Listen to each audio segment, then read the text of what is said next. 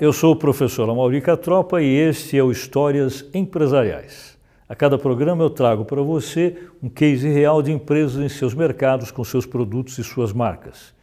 Uma ilustração de como ações estratégicas corporativas podem explicar na prática conceitos acadêmicos da teoria.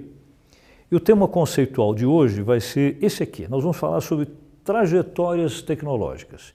E a história que eu trouxe para vocês é sobre uma marca de um veículo que é considerado o mais seguro do mundo. Primeiro ponto conceitual para nós comentarmos é sobre o que é, na verdade, trajetória tecnológica. A gente poderia começar dizendo o seguinte: tecnologia, que é o domínio do conhecimento, é algo que evolui através de determinados modelos e padrões. E, como consequência, isso gera inovações tecnológicas que vão seguir trajetórias cíclicas. Daí a explicação do conceito trajetória tecnológica cíclica. Imagine, por exemplo, como ilustração o seguinte. Há cerca de 60 anos atrás, quando você queria música portátil, ou seja, levar a música para algum lugar à distância, você precisava usar aquilo ali. A maioria de vocês não viu isso, né? mas era um rádio a pilha, e esse rádio enorme, pesado, ele tinha poucos recursos. Isso representa o lançamento da primeira marca de relógio de, de rádio a pilha que surgiu em 1954. Passado um ciclo de 25 anos, houve uma inovação tecnológica criada pela Sony através daquele equipamentozinho que vocês estão vendo ali em cima da mesa, que era um leitor de fita cassete. Ali você podia gravar no máximo uma dúzia de músicas. Esse equipamento chamava-se Walkman. Né? Através de fones de ouvido, se conseguia ter um recurso de qualidade razoável e com mais portabilidade, muito menos peso do que aquele rádio. Passado mais um ciclo de 22 anos, aí nós vamos chegar a 2001, quando finalmente a Apple lança um leitor de MP3 com uma capacidade de gravação de milhares de músicas e é aquele equipamentozinho pequenininho que todos nós conhecemos, peso quase desprezível e fone de ouvido, ou seja, um iPod. Isso é um exemplo de trajetória tecnológica mudando ao longo de um certo espaço de tempo. Agora vamos falar um pouquinho sobre tipos de trajetórias tecnológicas que pode se encontrar nos mercados de forma geral. O primeiro deles é aquele em que o domínio está nas mãos dos fornecedores. Vamos entender isso melhor. O fornecedor é aquele que tem a tecnologia da matéria-prima do produto que vai ser transformado em outro. Por exemplo, uma empresa como essa, a Gerdau, uma empresa brasileira, produz chapas de aço. Uma chapa de aço é um insumo para ser transformado em alguma outra coisa. A tecnologia de transformação, de processo de transformação, está nas mãos, por exemplo, de uma montadora de automóveis como essa, Ford, que compra aquelas chapas de aço e com elas faz a carroceria do carro. Mas um detalhe importante, essa empresa, a Ford, ela não conhece a tecnologia de como produzir chapas de aço. Portanto, essa empresa, a montadora, está dominada por um fornecedor. O segundo tipo de trajetória tecnológica seria esse aqui. Nós vamos falar aqui sobre tecnologia intensiva em escala de produção de grande porte. Nós queremos dizer o seguinte: há empresas que investem em sistemas muito complexos. Vou dar de novo um exemplo para vocês no mercado de montadoras de automóveis. Essa imagem que vocês estão vendo é de uma montadora em um dos seus processos um processo altamente tecnológico em que está sendo feita ali a soldagem de peças da carroceria de um carro. Essa empresa é a Hyundai e esse carro que está sendo montado é um HB20.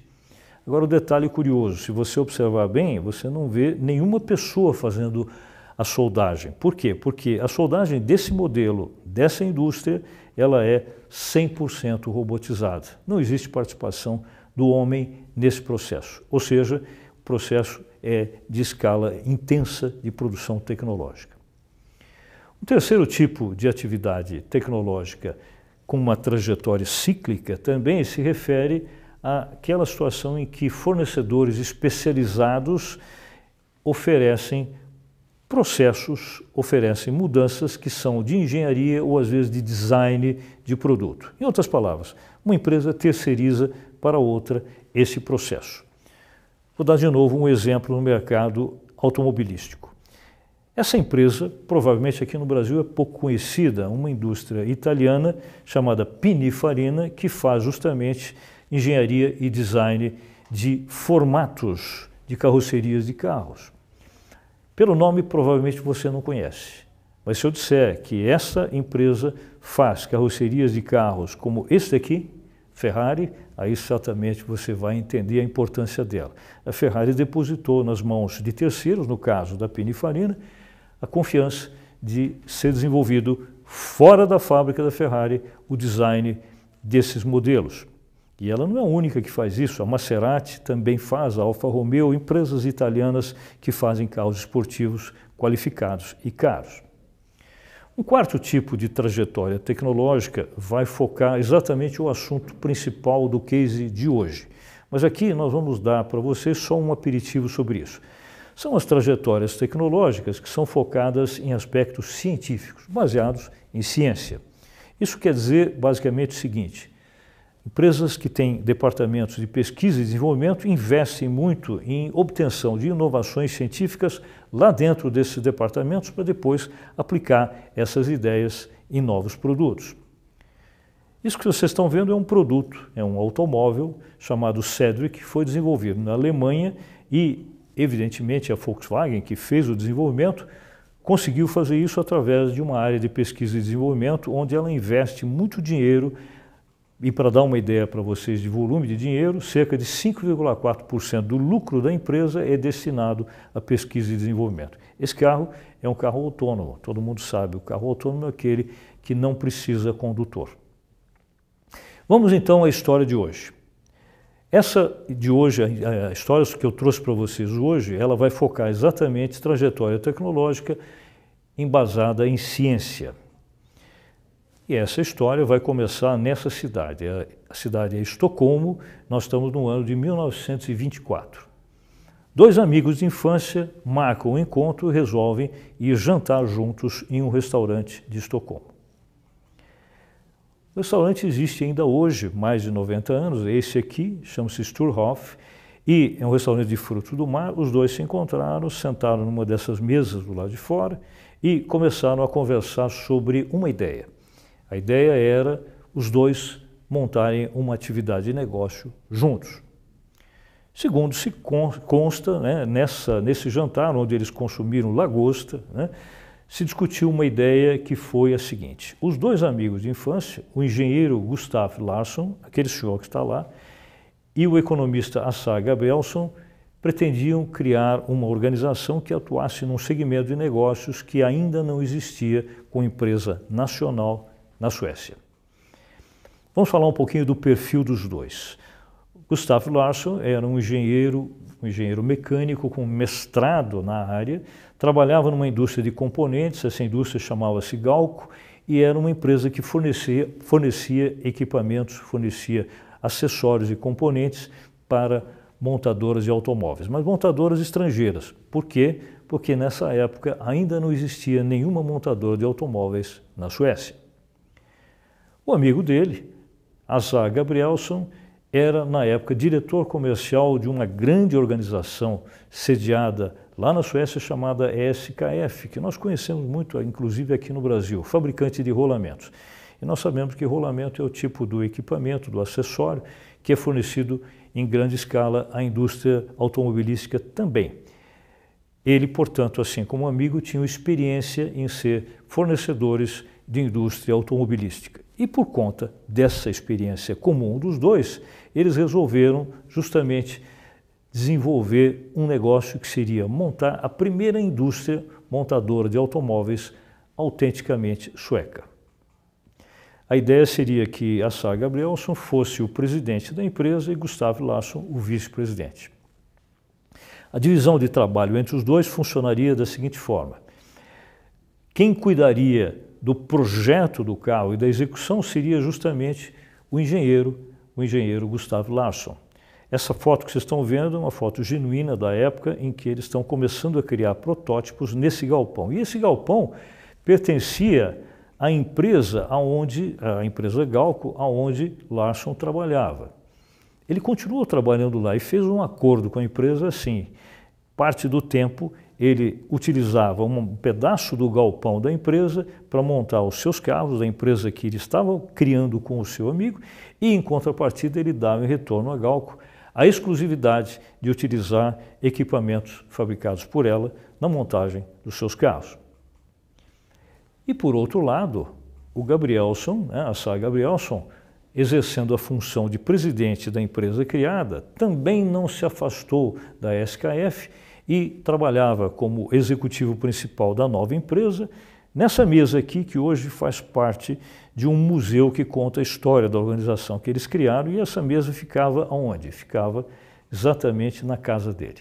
Ou seja, ele trabalhava como presidente da empresa nas horas vagas, já que ele continuou sendo empregado da SKF durante algum tempo. Uma coisa importante é que, ao se criar o projeto do automóvel, foi necessário se pensar em uma adaptação desse carro a uma realidade local sueca que implicava em dois problemas que precisavam ser resolvidos. Em primeiro lugar, o clima, o clima extremamente frio que acabava atrapalhando muito a dirigibilidade dos carros em meio à neve, em meio ao gelo e assim por diante.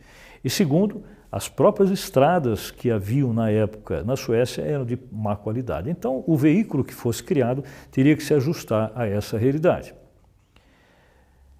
Passados dois ou três anos depois disso, finalmente a experiência com protótipos se encerrou e aí eles começaram a produzir comercialmente. Essa foto, que também é genuína da época, mostra o momento em que o primeiro carro produzido por eles sai da fábrica, agora com sede própria, não mais na Galco, a fábrica deles com sede própria, exatamente no dia 14 de abril de 1927. O primeiro carro produzido e comercializado por eles. Aqui é a cidade de Gotemburgo, na Suécia, e aqui é o portão da empresa que eles criaram.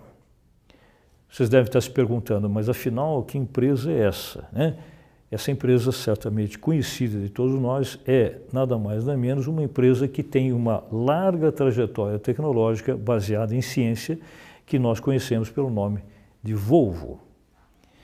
E para falarmos sobre isso, é importante lembrar que a primeira formulação de estratégias de negócio criadas pela empresa, elas criadas especificamente pelo Gabrielson, que era o presidente na época, se deveu a uma situação trágica, que foi o seguinte: a esposa dele havia falecido e havia falecido em um acidente, em um acidente violento. Em função disso, ele se comprometeu consigo mesmo e com a empresa Volvo que daí para frente todos os carros que eles produzissem teriam que ter uma grande preocupação com segurança, justamente para minimizar os riscos de acidentes. Isso foi um fator importante. Né? A partir daí, essa empresa foi e continua sendo até hoje uma empresa focada em segurança veicular. O carro que vocês viram naquela outra foto, saindo dos portões da fábrica, é esse aqui. O modelo chamava-se OV4. OV significa em inglês Open Vehicle, veículo aberto onde todo o seu projeto é voltado a um foco de preocupação com a segurança. O ano é 1927 e a SKF, empresa onde Gabrielson havia trabalhado como diretor, resolveu investir na nova empresa criada pelos amigos e se tornou sócia também. SKF, empresa de rolamentos, sócia da Volvo durante algum tempo.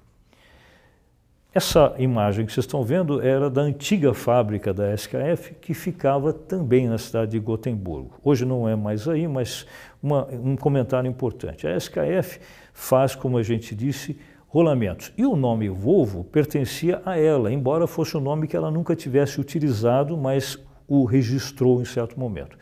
Volvo vem do latim e significa a conjugação do verbo rodar na primeira pessoa do presente o indicativo, ou seja, significa eu rodo. Por quê? Porque o que eles produziam e vendiam na época exclusivamente era aquilo ali, ou seja, rolamentos. No próprio logo da SKF aparece um desenho do rolamento. A empresa era voltada à produção desse tipo de produto. A ideia de registrar um nome chamado Eu Rodo é porque eles tinham intenção de, no futuro, lançar um novo tipo de rolamento que significasse exatamente esse movimento, aquele, ou seja, o movimento de rodar. Né?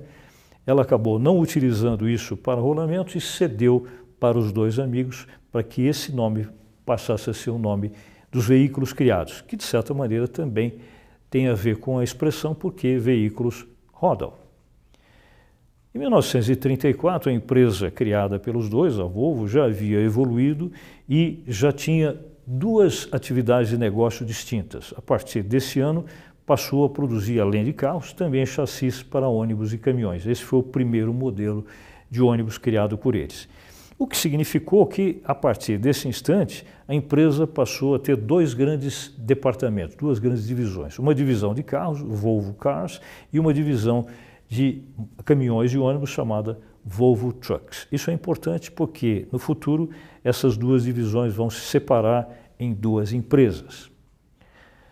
Mas o problema das estradas de má qualidade na Suécia e as dificuldades com o clima continuavam. E o índice de acidentes, não com veículos Volvo, mas com veículos de qualquer fabricação, continuava sendo muito alto. Em função disso, havia um certo descrédito da população sueca com relação a automóveis de forma geral. E, consequentemente, esse mercado começava a se tornar menos atrativo para produtores, como, por exemplo, a Volvo. Tanto isso é verdade que a SKF decide abandonar a sua participação no negócio, ela vende as suas ações. Né? A partir desse momento, os dois amigos se tornam os únicos controladores da empresa, Larson e Gabrielsen. Mas eles herdam também o compromisso de sozinhos resolverem essa crise de credibilidade que havia não com o carro deles, mas com carros de forma geral na Suécia. Agora eu vou colocar para vocês aquela, aquele desafio que eu sempre faço a cada programa, que é o seguinte: se você fosse o CEO dessa empresa, Volvo, se você fosse o Gabrielson, se você estivesse no ano de 1935 com essa crise de credibilidade, quais seriam as trajetórias tecnológicas baseados em ciência, evidentemente, que você poderia desenvolver para tentar resolver essa crise de credibilidade com carros de forma geral. Não esquecendo que não podemos abandonar a ideia de que o foco central terá que ser a segurança. Bem, enquanto você avalia as ideias que você poderia adotar, vou mostrar para vocês quais foram as ideias que a própria Volvo adotou daí para frente. Vamos começar pelo seguinte. Essa imagem que vocês estão vendo aqui mostra, do lado esquerdo, um rapaz que era um engenheiro e era empregado da Volvo. Esse rapaz desenvolveu um projeto de uma solução de segurança que até hoje é extremamente cultuada no mundo todo. Não há um único veículo de nenhum tipo de marca, de fabricante no mundo que não use a ideia que ele criou, que é o cinto de segurança de três pontos. Lembrando que originalmente os cintos de segurança tinham dois pontos faziam com que a pessoa que estivesse sentada ficasse presa através do quadril, mas o tronco tinha mobilidade, o que era um risco. Ele teve a ideia de colocar aquele terceiro ponto ali. Agora o tronco fica fixado e, consequentemente, com isso se tem mais segurança. Chamava-se Niels Brolin e o ano é 1957 quando ele desenvolve essa ideia e se tornou um fator de segurança diferencial criado pela Volvo. Uma segunda ideia, também projeto Volvo, foi essa aqui. Um assento infantil de segurança, voltado ao contrário. Isso significa que a criança ficaria sentada olhando para trás. Isso foi em 1964. Nós sabemos que até hoje essa ideia é extremamente utilizada. Vou mostrar uma imagem de época para ver como é que isso funcionava. Veja só, né, a criança colocada na, no banco da frente, mas virada para trás. Hoje se usa isso, mas no banco de trás de carros de forma geral. Uma terceira ideia, também criada, voltada à segurança, né, considerando naturalmente inovações tecnológicas, foi a do, dos bancos com encosto de cabeça. Isso foi criado pela Volvo. Nós estamos referindo àquilo que aparece nos bancos da frente e de trás. Por quê? Porque esse sistema de segurança funcionaria como um terceiro complemento aos cintos de segurança. Já que os cintos agora protegem e fixam a pessoa pelo quadril, pelo tronco e agora a cabeça também, para evitar o efeito chicote, no caso de uma frenagem muito violenta, muito brusca, o que poderia comprometer a própria estrutura da, do pescoço das pessoas e, consequentemente, a coluna cervical. 1968 foi o ano que isso foi criado. Uma outra ideia também desenvolvida pela Volvo foi a de um, um, acessório complementar ao airbag. Ela não criou o airbag, mas criou esse acessório que está aqui do lado, que é um sistema de proteção contra impacto lateral. Né? No momento que o airbag é inflado, se houver algum tipo de batida lateral no carro, né? é, esse, esse acessório protege ah, o lado do, do passageiro ou do motorista. O ano foi 1991. Uma outra ideia também criada pela empresa, através de uma série de testes feitos com bonecos, como a gente vê aqui, foi a chamada cortina lateral inflável, que é o que aparece aqui e ali. Complementa a segurança do item anterior, protegendo também a cabeça das pessoas que estão ao lado das portas, no caso de algum, alguma batida que faça com que a porta se aproxime perigosamente da cabeça dessas pessoas. Isso aconteceu em 1998, uma proteção contra choques laterais com relação à cabeça. Uma outra experiência também desenvolvida com sucesso pela Volvo foi essa daqui. Se criou no teto dos carros uma proteção adicional para, no caso de capotamentos, não haver o risco da capota ser rebaixada e atingir a cabeça das pessoas. O aço utilizado na parte de cima é tão rígido, tão forte, que no caso de um capotamento, essa parte resiste ao impacto. Isso aconteceu em 2002, especificamente para a hipótese de ocorrência de capotamentos. Uma outra ideia também criada pela empresa, voltada à segurança, foi um sistema de proteção de informação e proteção no caso dos chamados pontos cegos. Nós sabemos que, embora todo carro tenha três retrovisores, sempre tem pelo menos uma área de cada lado que nós não conseguimos enxergar o tempo todo. E em alguns momentos pode haver ali, por exemplo, um motociclista.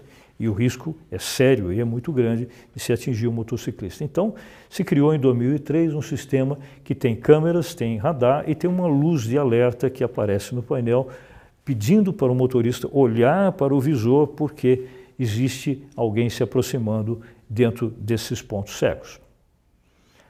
Uma outra ideia criada por eles, chamada City Safety, para evitar colisões em movimentos dentro de cidades, evidentemente, como o nome já diz, desde que o carro esteja numa velocidade não superior a 50 km por hora, que funciona assim.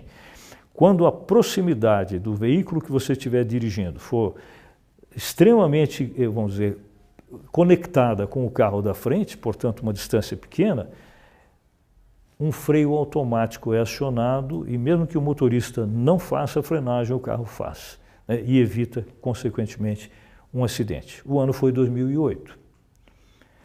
Uma outra ideia, que hoje inclusive já tem até uma qualificação maior, né, mas foi criada originalmente no ano 2010, é um freio automático no caso de haver um pedestre passando próximo da linha da rota por onde o carro está, seguindo, desde que ele não esteja a mais do que 50 km por hora. O que acontece é que o carro freia sozinho para evitar que aconteça um atropelamento. Uma outra ideia, agora falando de atropelamentos, é que caso ocorra o atropelamento, pelo menos para minimizar danos físicos do, do, pedestre, se colocou a partir de 2013 nos carros da Volvo um sistema chamado airbag externo, que funciona assim. No momento em que o carro atinge a pessoa, normalmente em velocidade não superior a 50 km por hora, senão não vai funcionar. Sai de dentro do, do, do capô do carro isso que nós estamos vendo aqui, que é um airbag que diminui um pouco o impacto do corpo e da cabeça do, do pedestre contra o próprio veículo. E uma das coisas mais interessantes talvez seja essa daqui, um sistema chamado Hazard Light Alert, né, que foi criado, eu vou dar um exemplo para vocês, para evitar riscos de acidentes em estradas. Imagine, por exemplo, que você estivesse dirigindo um veículo pesado de frenagem lenta, como por exemplo um caminhão ou um ônibus. Você está numa estrada, lá à frente você vê uma curva, mas você não sabe o que tem depois da curva. Ao se aproximar dela, você vê que tem um carro e um carro parado. Mas devido ao peso, o tamanho desse veículo, um caminhão, um ônibus, ele não vai conseguir frear a tempo. e vai provavelmente provocar um acidente. Então, esse sistema funciona de que maneira? Imagine aqui uma visão aérea dos dois carros. Veja aqui, o caminhão ou o ônibus e o veículo que está parado lá, imaginando que ele esteja parado, por exemplo, porque tem alguma coisa obstruindo a pista. Esse caminhão, ele se conecta através de um sistema de informação colocado na nuvem, como os smartphones fazem, né? Desde, e desde que aquele veículo que parou tenha ligado o seu pisca-alerta, o pisca-alerta vai passar uma mensagem através da nuvem né, e que será recebida pelo veículo que está aqui atrás. A única exigência é que, no começo, quando isso foi implantado, esse veículo fosse também um Volvo. Né? E quando isso começou a funcionar, só em dois países, na Suécia e na Noruega, mas evitou muitos acidentes. Nós falamos em carro autônomo, é evidente que a Volvo criou o seu, né? embora seja um protótipo, é aquele modelo que está ali, que ele acaba tendo duas funções. Né? Isso foi no ano de 2018. Uma das funções é que durante o dia, eu vou mostrar uma imagem aqui, vocês vão compreender bem. Durante o dia, ali funciona como um escritório, tem mesa, tem equipamentos de trabalho. Não tem motorista porque o carro é autônomo. Mas o mais interessante é que se for uma viagem muito longa, a pessoa passa o dia trabalhando no escritório de um carro que funciona sozinho e finalmente à noite isso aqui se transforma num dormitório, certo? Passado pouco tempo, 1999, a Volvo Cars se separou da Volvo Trucks e a montadora só de carros foi vendida para Ford, americana. E mais algum tempo depois, 11 anos depois exatamente, em 2010, a Volvo Cars foi novamente vendida agora para a maior montadora de carros da China, chamada Geely. O que nós queríamos focar no final, importante, é que o próprio Gabriel costumava dizer o seguinte, segurança é importante porque gente conduz carro. Mas, se nós pensarmos no futuro próximo, com os chamados carros autônomos, essa frase dele, gente conduz carros, terá que ser mudada. Talvez mudada para carros conduzem gente. Finalizando, a trajetória tecnológica baseada em ciência da Volvo é um sucesso. E nós sabemos muito bem que esse é o motivo pelo qual Volvo é visto como o carro mais seguro do mundo.